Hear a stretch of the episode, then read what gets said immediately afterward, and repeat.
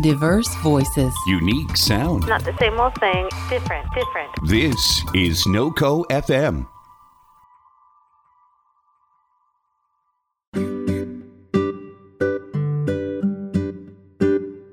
Recovering from a life ordeal, be it the death of a loved one, a divorce, loss of a job, a serious physical injury, or sickness, can sometimes result in personal and spiritual growth. When it does, Dr. Frank Pasciuti calls the transformative experience a chrysalis crisis. If properly managed, these kinds of crises can result in increased physical, emotional, intellectual, social, and moral development. Join us today when my guest is Dr. Frank Pasciuti, licensed clinical psychologist and certified hypnotherapist. He has a private practice in Charlottesville, Virginia, and he's the founder and president of the Associated Clinicians of Virginia, a group that provides psychotherapy and organizational development services to individuals and businesses. I am absolutely honored to have him on the show today. You're in for a real treat how we can transform life's ordeals and how they can truly lead to our personal and spiritual transformation. This is The Spark. I'm your host, Stephanie James. So, thank you so much for joining me today. It's just a thrill to have you on the show. Well, I am honored to be welcome to be on your show and uh, happy to be here. Thank you. I, your book is absolutely wonderful. We're going to be talking about your book today, Chrysalis Crisis How Life's Ordeals Can Lead to Personal and Spiritual Transformation. So let's talk about a little bit about the book. You talked about the the little girl trying to help the butterfly out of the cocoon uh-huh. and and touching its wings. Talk a little bit about how that became then the analogy for this book.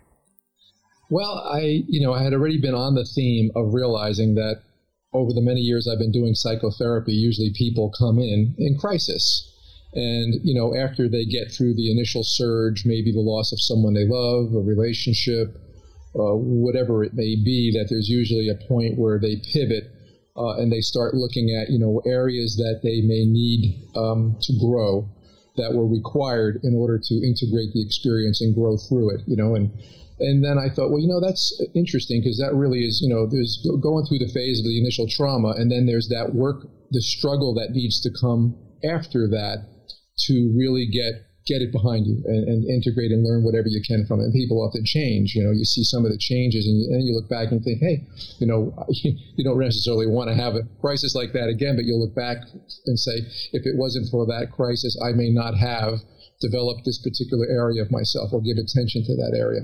So when I was reading about that incident about the little girl, I thought, you know, that's a wonderful, a wonderful metaphor for the book because she. Um, you know, she's just a curious little girl who goes in the backyard and sees this caterpillar.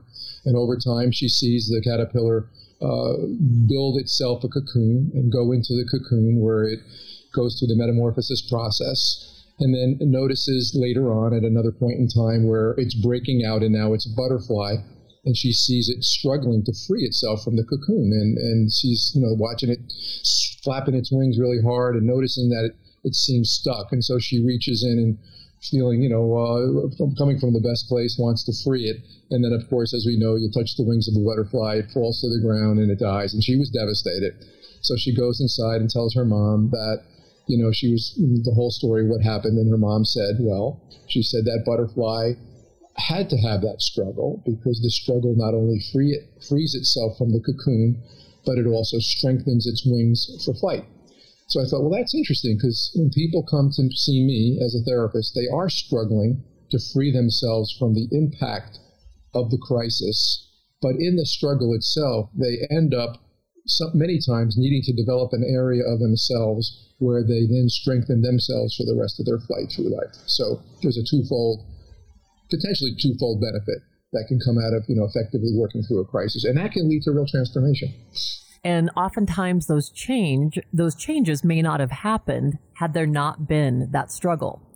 Exactly, and you know, so it's hard to, you know, it's like I open the book with like you know, the uh, the long held sayings that there's always going to be there's always going to be change in life, and there's always going to be a certain amount of struggle at times. And those, if you accept that and you can use those, I mean, you know, it's not to become too intellectual about it, because if you go through a crisis, and I don't jump right in with people and say, okay, if they're just kind of blown away recently, oh, can we learn from this experience? More about just saying, you know, what do we need to do? Feel some feelings, deal with some things, you know, and then there might be a point where you start seeing, well, okay, so now where's the growth need to be, so they can continue to, to build on that. And this book, you know, one, one of the things that I loved are these different key areas of foundational development that you talk about.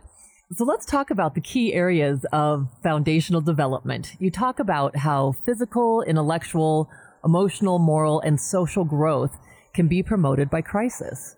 Sure. Well, you know, it's a little like Maslow's hierarchy of need. I mean, there's some crises people will bring in, and you'll say it might be a health crisis precipitated. I use an example of a fellow who has a heart attack.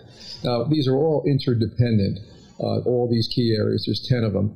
Um, but these are foundational. So you might find somebody might come in and be in, uh, in a crisis because of financial mismanagement.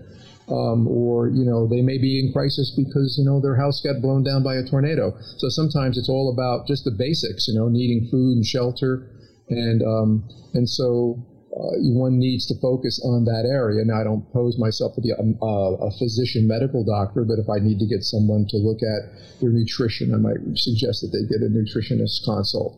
But you know, but there's a lot of stress around uh, areas of life where it just comes down to taking care of health, finances, and just managing their physical world. Uh, learning about you know exercise, things like that.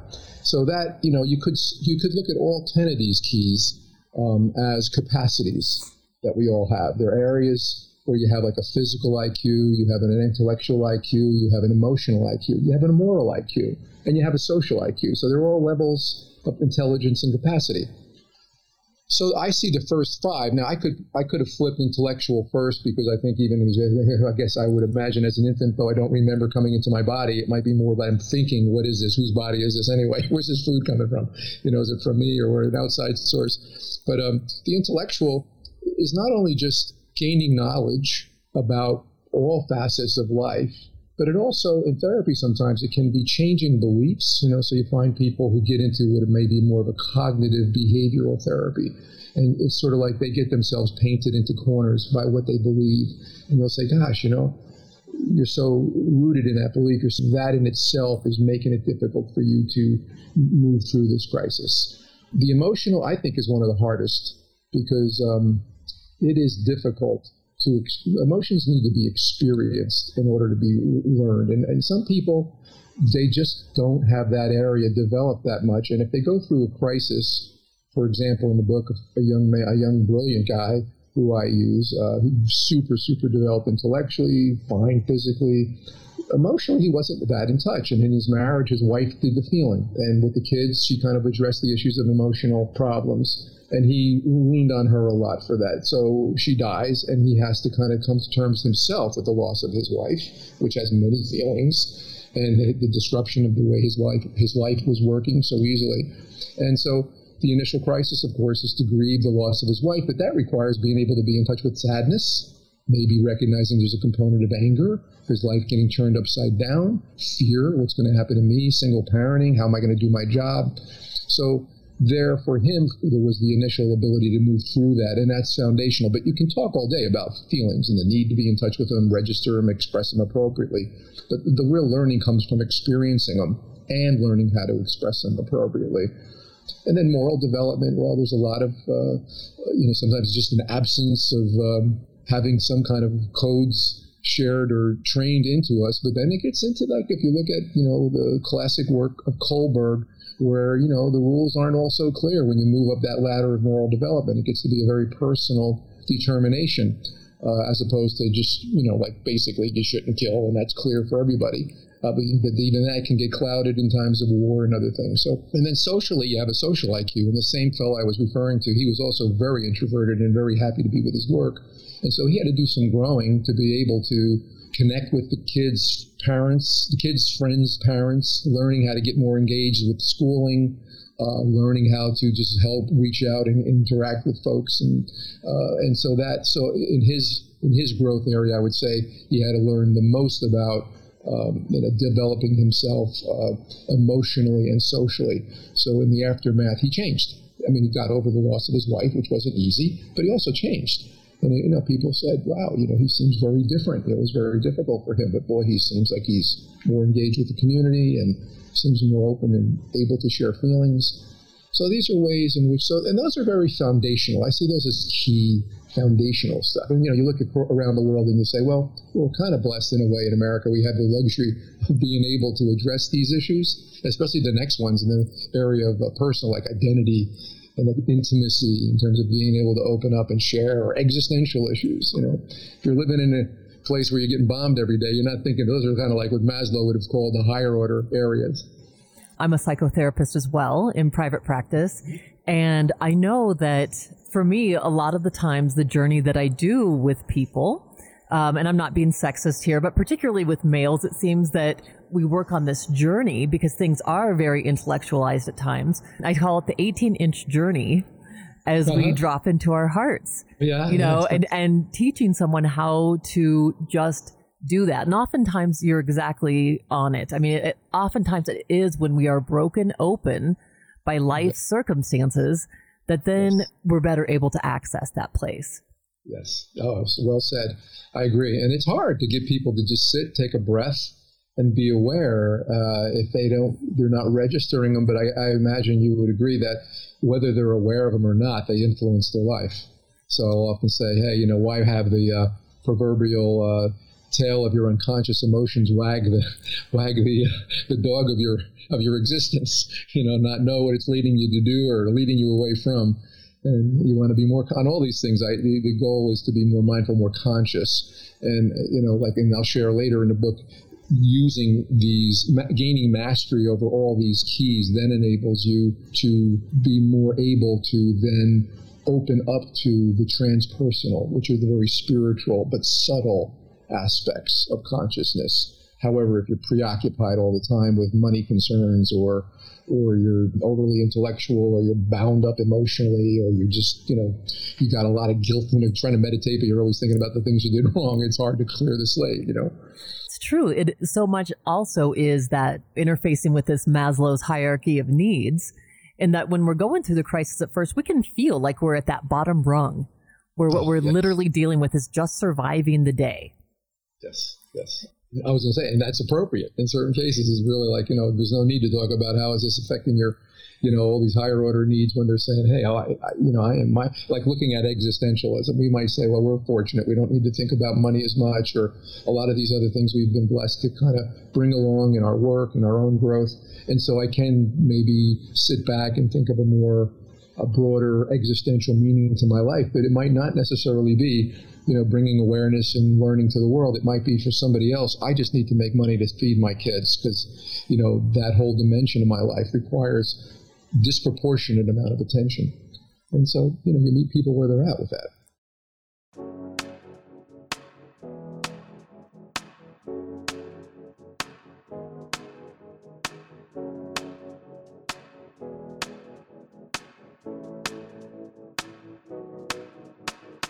Let's talk a little bit too about your own personal story. How crisis has transformed your own life. You share a little bit of this in the book. Well, for me, you know, I guess I look back over. I mean, I've had certainly my share of crises, um, and I do, you know, spend a lot of time reflecting, and, and I keep a journal. Uh, there's times where I'm more, uh, I have a regular meditation practice every day. So there's a lot of time where I give reflection on what am I learning from this experience, you know, as well as trying to get through it. I've had a divorce in my life. Uh, I've lost parents. Um, you know, there's been things that have gone on even in the middle of writing this book. Um, I had a, a, a run-in with cancer, and I'm a cancer survivor. So there have been, you know, even when things like that come up, it's like, okay, where's the world tapping me on the shoulder? What's to be learned? What's going to prompt me here? As a matter of fact, I'll tell you, there, towards the end of the book, I get into areas that. Uh, you know, I would say that are, they're kind of controversial in our field. You know, I get into like areas that are kind of anomalous and paranormal, and and yet I have uh, always had an interest in this area since I've been a kid, and I've had some anomalous experiences. And so, I, one of my subspecialties is working with people who have near-death experiences and things like that. But I wasn't sure over the years how much I wanted to, quote, come out around that. And I did not want to in any way marginalize myself as being a competent therapist, but also one who can be open minded to maybe uh, experiences that much of the world would say, oh, you're crazy. That's not real. It doesn't fit with our understanding of time and space. So it took me some time to um, to just find the courage, if you will, to just say, okay, well, damn the torpedoes. I'm going to move forward and say this is just what I believe. You know, some of this can't be proven logically or physically. It's just you know, you either have the experience. But for me, for example, one personal situation was when I was literally at the point of taking a breath before I moved on to talking about the third section of the book, the transpersonal, which is where a lot of the risks would have needed to be taken. I got a diagnosis. And for me, it was like a wake up call. And I thought to myself, all right, well, this scares the hell out of me anyway. So let's deal with the fear and go get the proper, uh, you know, help from whoever's going to be the specialist. And uh, and yet I did sit back and I thought, you know, wow, this is a real existential tap on the shoulder. It's not like I hadn't had that before in my life, but I thought, you know, let's say this takes me out and I project forward on my deathbed well, will I regret I never just said what the heck I needed to say and wanted to say and was afraid to say? And will I say, oh darn, I should have put that section in that book? Why was I afraid? So that you know, so that was kind of one way I used it. It was like an existential kick in the behind, you know, to, to go forward with it. How absolutely serendipitous that that would happen at that time. Exactly. I even thought, I'm looking up and I'm thinking, wow, this is like he's trying to give me an experience to sort of like underscore what I kind of already believe. And maybe, you know, the timing of events in life, you start wondering, wow, am I co creating this? And kind of on some level, I guess I move on later in the book to talk about consciousness as the foundation of everything. And, um, and that um, all these 10 areas are capacities of consciousness, and we're all trying to learn how to master over time uh, these various areas. And once we do, I then talk about using these keys at a higher octave, which serves adult helps you cultivate spiritual awareness more than just you know religious beliefs, more like spiritual awareness, and and it's subtle so it requires really having mastery in many of those areas to get to that place, which I'm still striving for. You know, I, I have the chapter which is called Miles to Go Before I Wake, purposely to say, you know, I'm on the path too. I didn't get to the top of the mountain, but the higher you go, the better the view. And that is the truth, you know, and that's something that we talk about a lot in session. I have a lot of clients go, when do I get there?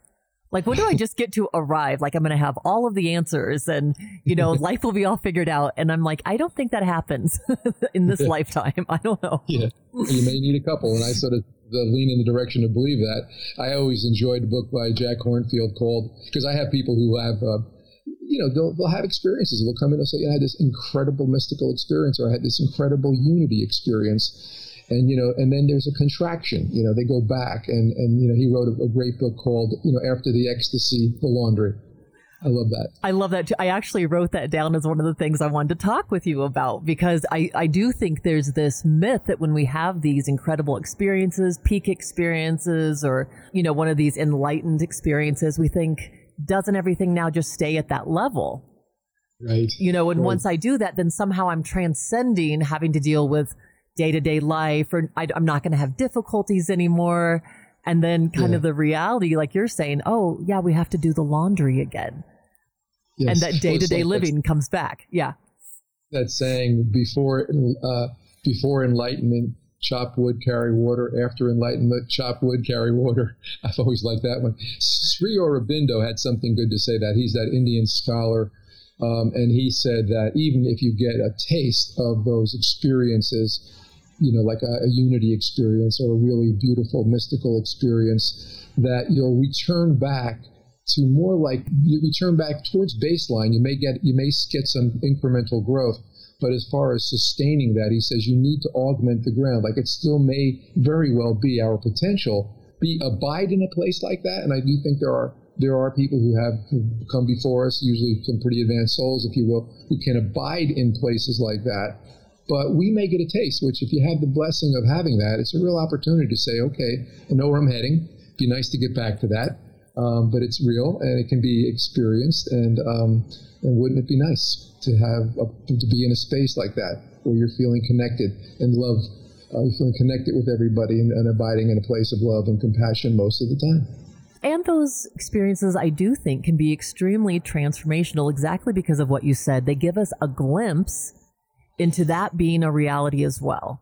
That even mm. if hmm. we can't exist in that higher plane all the time, it does open us up then to like, how can I strive to live more and more in that plane yeah, of existence?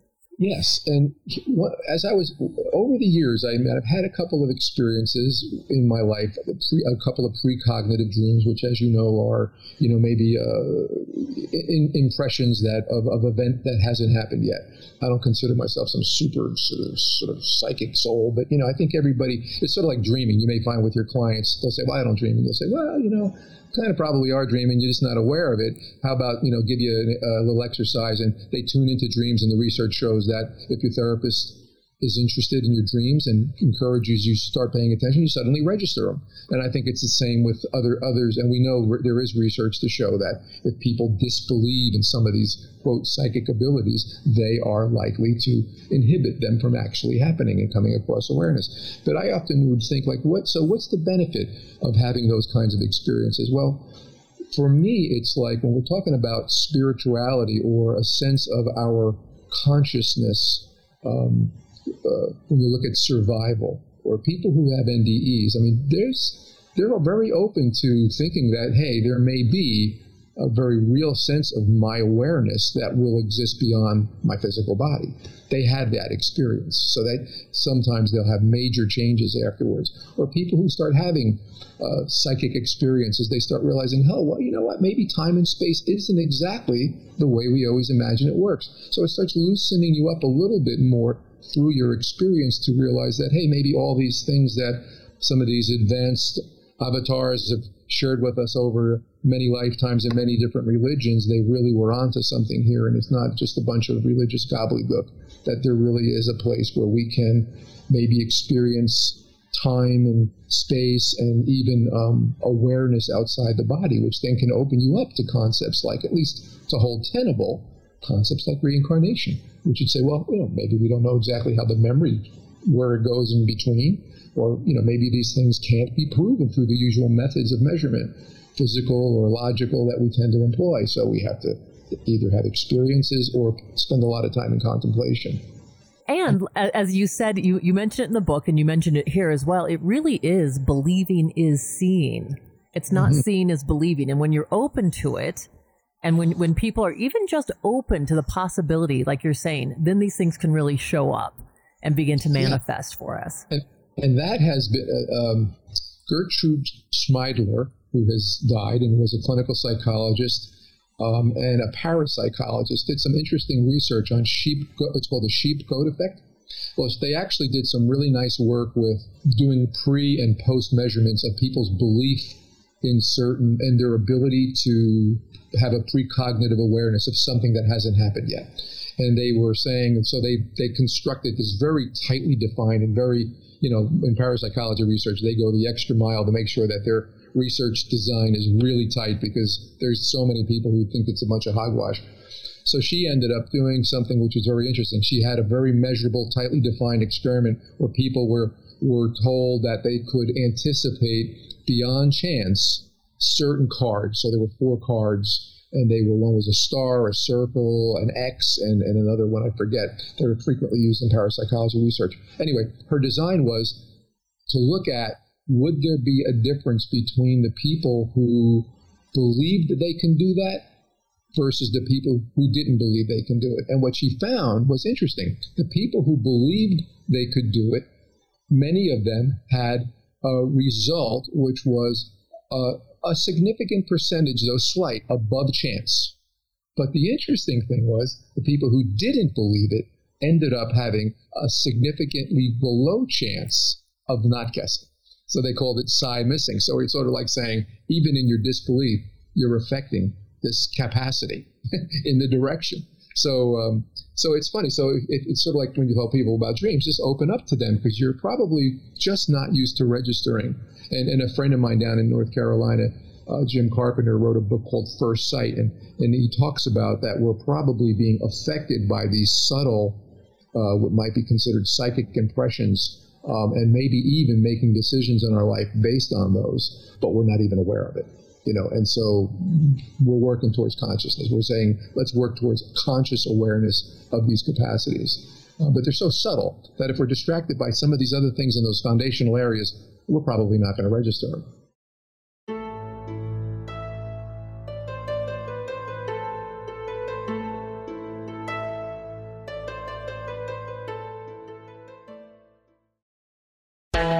Everybody, this is Adrienne from Feminist Hot Dog, and I want you to join me and my awesome guests as we put the fun in feminism. It's true. On Feminist Hot Dog, we explore all the ways feminism makes the world a better place, no matter who you are. So come hang out on Wednesdays at 8 p.m. Mountain on NoCo FM, and don't forget, love yourself and love your buns. See you on Wednesday.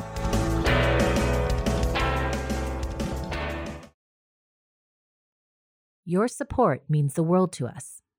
Hi, it's Dr. Natalie Phillips from Connecting a Better World.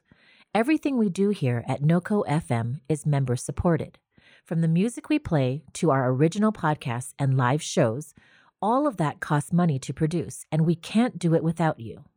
Become a member today and invest in the programming you enjoy so we can create more together. Learn more at noco.fm.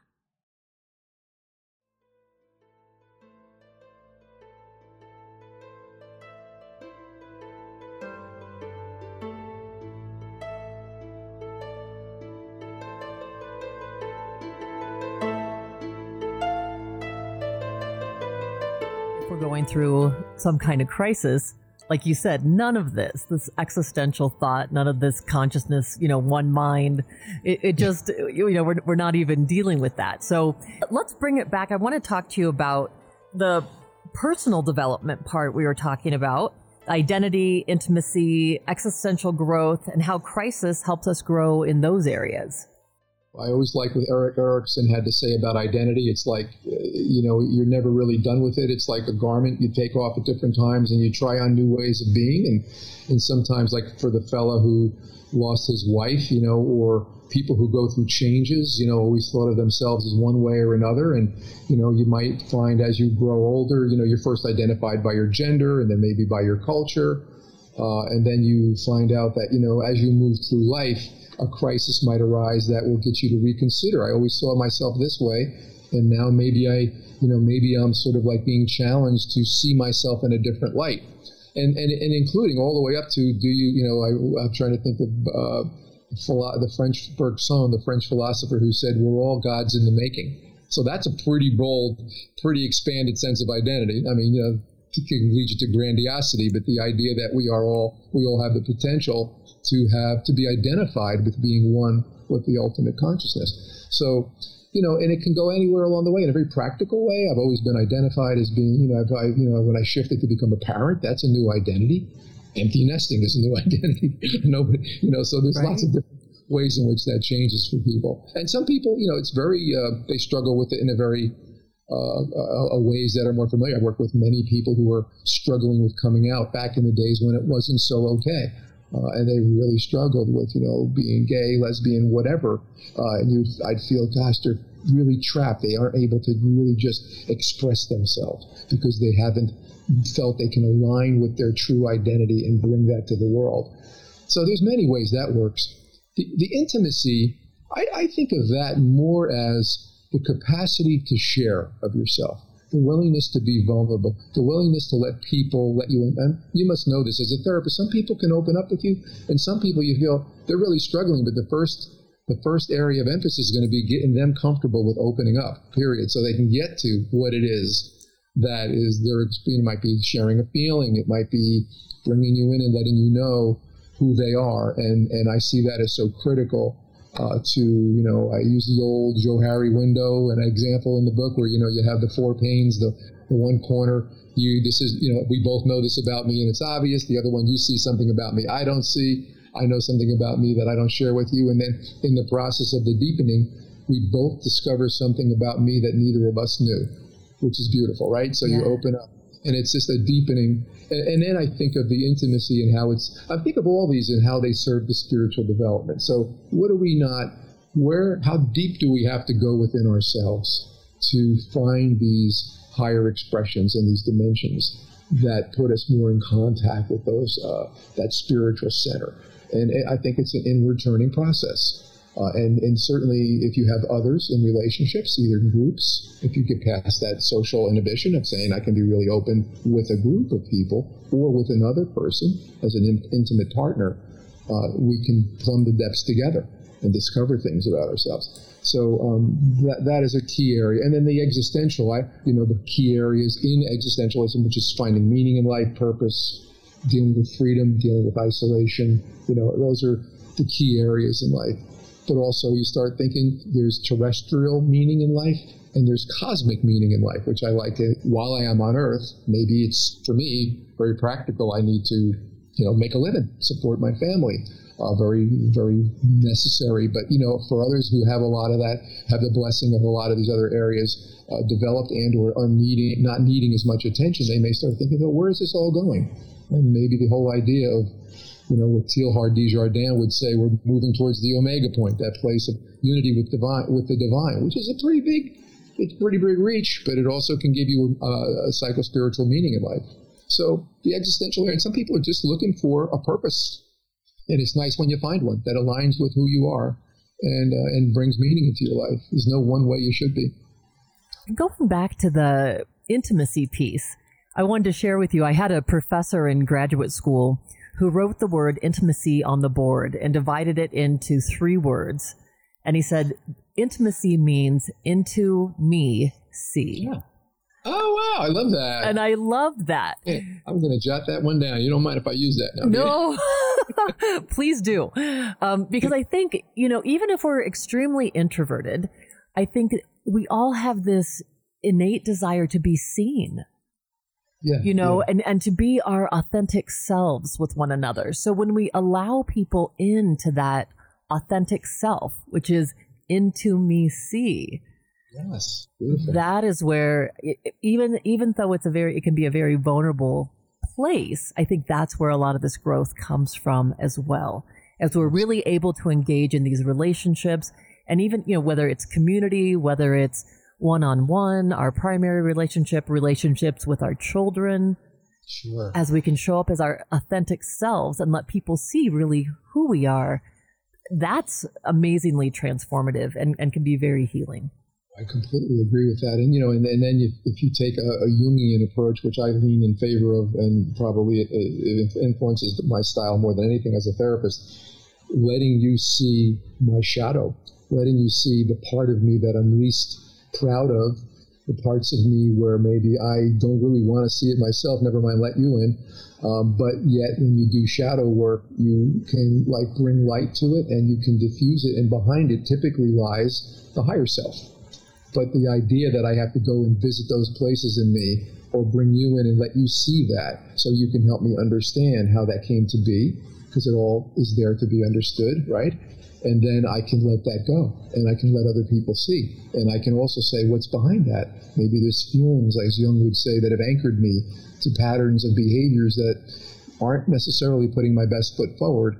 But once I get to, once I tell you what those behaviors are, and once we find out what gives rise to them, I can liberate myself from them so they no longer have control over me, or I feel like wow, I got that. That's you know, it's a very practical way of looking at liberation, right? Taking it from that sort of super spiritual, etheric way out there thing to a real practical way of saying that has had a hold on me for a good part of my life. Maybe an addiction, maybe something, some other ways of being. And as you're saying, the beautiful healing piece of as another person witnesses that, and uh-huh. they aren't judgmental of it, they can hold it in the light as well, or hold it for us, where it's it's not such a shadow self anymore. We can start accepting those parts of ourselves. Yeah. Self compassion, right? I yeah. Mean, I say, I see how this came to be in me. And yes, okay, I've always been kind of, I mean, shame, you know, shame can be such an inhibiting block for growth. Uh, and if you can get people to say, look at, and it's so counter instinct, counterintuitive to say, I would want to share with you that which I'm most ashamed of. Right. It, you know, it takes a lot of like encouragement as a therapist to say, hey, you know, I don't judge you. It's really important that you understand that there's probably a reason why you do some of the things the things you do, and you may feel ashamed about them, but what you want to know why and be able to free yourself from those patterns. But but it's it's hard to do that alone. you know, as it is to go into feelings that you're fearful are going to completely destroy you if you express them. You know, it's good. Oftentimes, I'll say my clients, "Look, look, it's like this. I'm here. I'm going to provide grounding for you. I'm going to hold the rope. You lower yourself down into that cave as far as you want to go. You can tell me what you're experiencing, and if you need me to yank you up at any time, I'll pull you out. You're probably going to venture a lot farther with my support than you're going to go in alone. And you know, this, it's because it's inside work. Yeah. So. Yeah. Beautiful. So let's let's talk about those 10 key areas of growth and how they facilitate a stronger connection with spirit consciousness. Sure. Well, if I were to say employing a tool, one of the spiritual technologies that they're referred to, like meditation, which I think I would put up first. And the goal of meditation is to is to raise our consciousness to a place where we can align with those higher spiritual states. And I do have a map, if you will, uh, that is predicated on um, a, philosophical position called panentheism, which is the idea that consciousness is all around us and it's within us, and it gives rise to everything, including materiality, which is you know kind of a sea change because a lot of people say, "Oh, it's your brain that gives rise to consciousness." Well, I see consciousness and conscious as different. And consciousness is what I would call, what Jung would have called unus mundus, the one ground, that which gives rise to everything. But it's intangible, and the quantum physicists are helping us realize that, yeah, when you bring awareness to something, it can change it from a wave to a particle. So there's a whole way in which uh, I believe, at least, or I sit lightly in the saddle, that it is consciousness at the foundation. So when I'm trying to reach higher levels of that consciousness, and I'm moving into spiritual dimensions of consciousness, and you know the mystics would say the higher, the very highest levels of consciousness is the Christ consciousness. Yeah. It was Jesus the Christ. You know, Buddha. They're all you know they're closing and approximating, so they truly are at that right hand of the ultimate consciousness, which we could just say synonymously is God. So when I am working with trying to put myself in a conducive state to align with that very high level of consciousness, then I need to have a certain amount of mastery of these other keys. So when you think about meditation, you really want to be mind awake, body asleep, right? So I don't want to be thinking about oh, I got to pay those bills, or oh, you know, these other things that are going on, and then you know, sort of thinking about sex or whatever the things that come to mind when you're in a downtime, you know. So there needs to be some way of quieting that area, or not thinking at all, which is, you know, if you're overly intellectual, you got to learn how to just not think, which is hard to do. you know, you get that monkey mind thoughts jumping from tree to tree, right? And you're saying, how do you not think? Because even thinking that I shouldn't think is thinking. So that takes a little work. Or, or having emotions in a place where they're not, where you've done a lot of work and you're, play, you're basically in a centered place where you're not going to be starting to cry while you're meditating, maybe, or feeling a lot of anger and realizing when I'm still a lot of unresolved things in my life haven't been haven't been worked through, and so they they kind of now this isn't bad because it may bring into your awareness where your work needs to be. But if you get all if you're if you're trying to be still eh, eh, in meditation and you do find yourself being encroached upon by feelings of guilt for wrongdoing in that whole moral area, then there needs to be some some work there. But when you have all these different areas, and, and social can also be a piece of it because you can work in a meditation group and you can get a certain amount of energy, if you will, meditating with others and being still in a place with a group of people. Uh, and then the other areas, the personal areas, your identity is that maybe you need to reflect on the fact that you really are one with everyone and that your highest identity is, as Bergson said, a God in the making. We're all learning to try to move, you know, in that, uh, what is it, teleology, that, that uh, all becoming. We're all in the process of becoming. It's all on the way. And then the existential, which is that, that meaning of uh, what is the cosmic meaning? Why are we here? If we do return in reincarnation, it takes lots of lives to work this through. You know, who knows where we're all at, and maybe that's okay. You know, so we keep learning.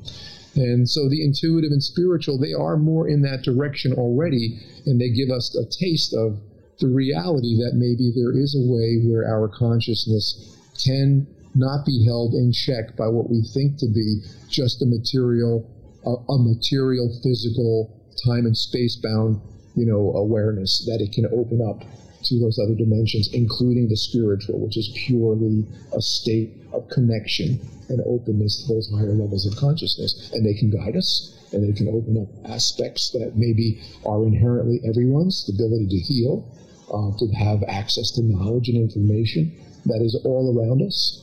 Um, the Akashic field, the Akashic record, the idea that that all is recorded, all is out there, and it can be it can be tapped into. It can be very creative, uh, and it can be just sometimes I come out of my meditations and I'm just I'm just filled with love.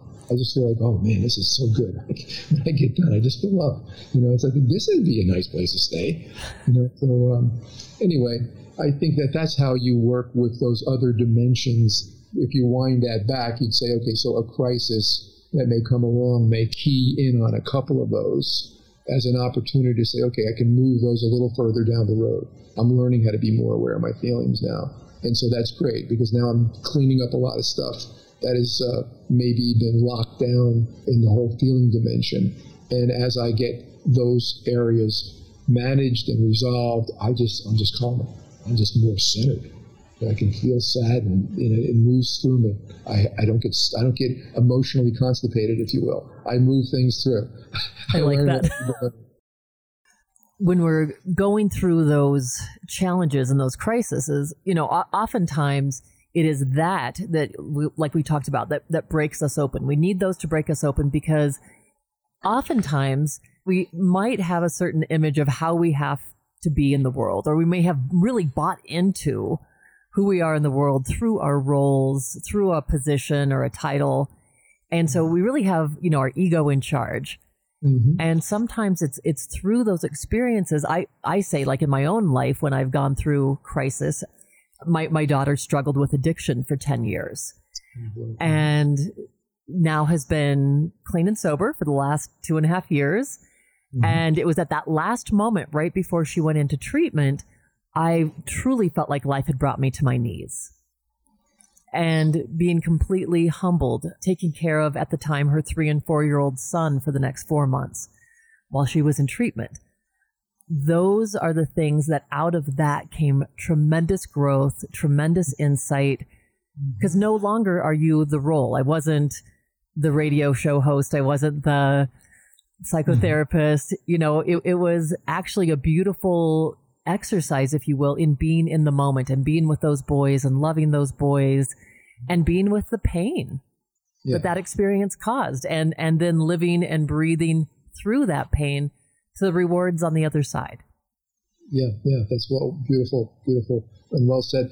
You know, when you mentioned the word ego, I, I was thinking back to uh, a, a, woman who I quote in the book uh, towards the end, where she's talking about a tantric notion of consciousness and how you know uh, really it's all one. But she's she it was interesting in how she was talking about how consciousness distills down, and even there's a, a level where you would say there's a there's the God consciousness or you know shushness, as William James would say. There's no need for a con because there's no self. It's just it just is. And then you get into spirit consciousness, and then and then it, it sort of distills down to mind. But after mind, it splits and talk, she talks about the physical ego side and the transpersonal side, uh, and how uh, the transpersonal subtle side.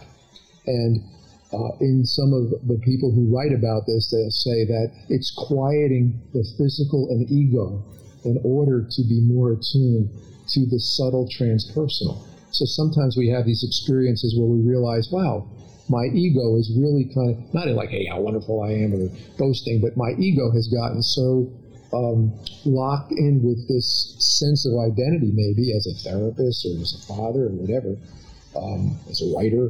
Uh, but really, I want to let that go. I want to just be open to the experience I'm in right now. Uh, because there's some things probably to be learned, and they're gonna, maybe they're going to be more subtle, and they're going to be uh, they're going to be beyond, and they may not be physical, and they may not be about my ego. So these are that's a, a, wonderful experience, and just coming from a place of love and and um, needing to say shed anything else that armors you or unintentionally even and unwittingly uh, blocks you from just being able to be totally open to that beautiful experience. A lot a lot of work on mindfulness in this process. But I think ultimately the chrysalis crisis can lead to our transformation. And I guess if you were to share what is the, I, and I know there's so much, so it might be hard to encapsulate it all in one essential message. But what, what do you want to leave our listeners with? Their takeaway message. Takeaway message is the very thing you may be, every experience that you're having has probably something to teach you. And even if it's a crisis, that yes, you want to address the issue and you need to, in a very practical way, uh, move through the crisis. But there's a point where you can step back and say, what, what can I learn from that experience and how can it deepen me and how can it help me in my path evolving? It's all about evolution.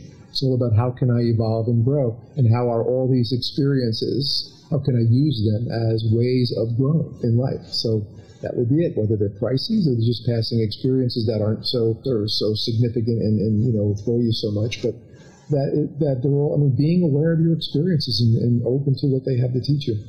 And so again, the book is Chrysalis Crisis: How Life's Ordeals Can Lead to Personal and Spiritual Transformation it's out and available. It's on Amazon. I imagine in various. I my publisher has not exactly told me where it's been distributed, but I would imagine it's in various bookstores too. So I am thrilled to have this time with you. As I said, I would love to have you back on the show. There's a there's oh. much more to talk about here. Would love to talk to you more, Stephanie. It was enjoyable for me too. It went by fast.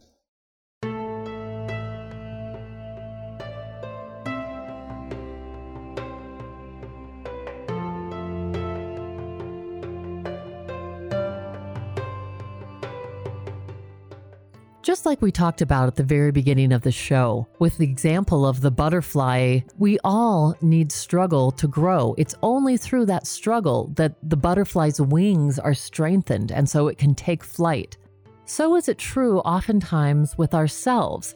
It is actually out of our crisis at times that our greatest gifts and our greatest strengths can be revealed, and we can grow in deep and profound ways. I think it's important that we also realize how transformation truly can serve us. At the time of a crisis, it feels like it might absolutely unearth us, and that recovery may just be a slow and painful process. There really is never one point of arrival that we continue to learn and grow and evolve throughout our lives, and that is just a beautiful part of our journey of being human. So, to be with wherever you are on the path and know that that's exactly where you need to be, giving yourself some grace, some mercy, some compassion for wherever you are in this exact moment. And if you need to reach out, if you're going through a hard time, if you're going through crisis, I just want to encourage you and I want to invite you to please reach out to those loving presences around you. And if none are available, please seek help from a counselor or a professional.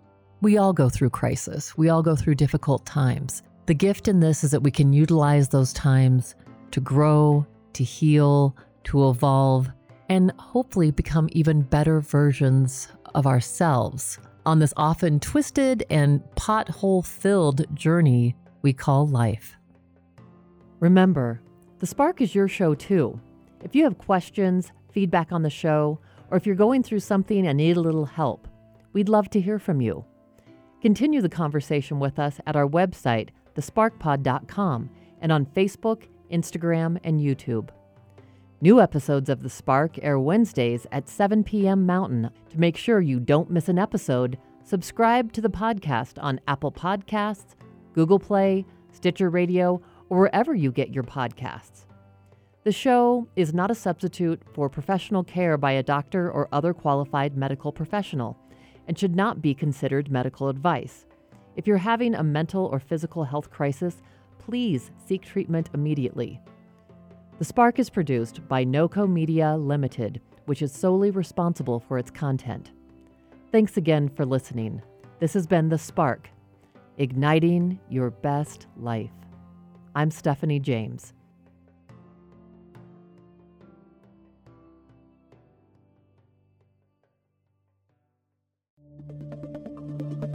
This has been a production of NoCo FM.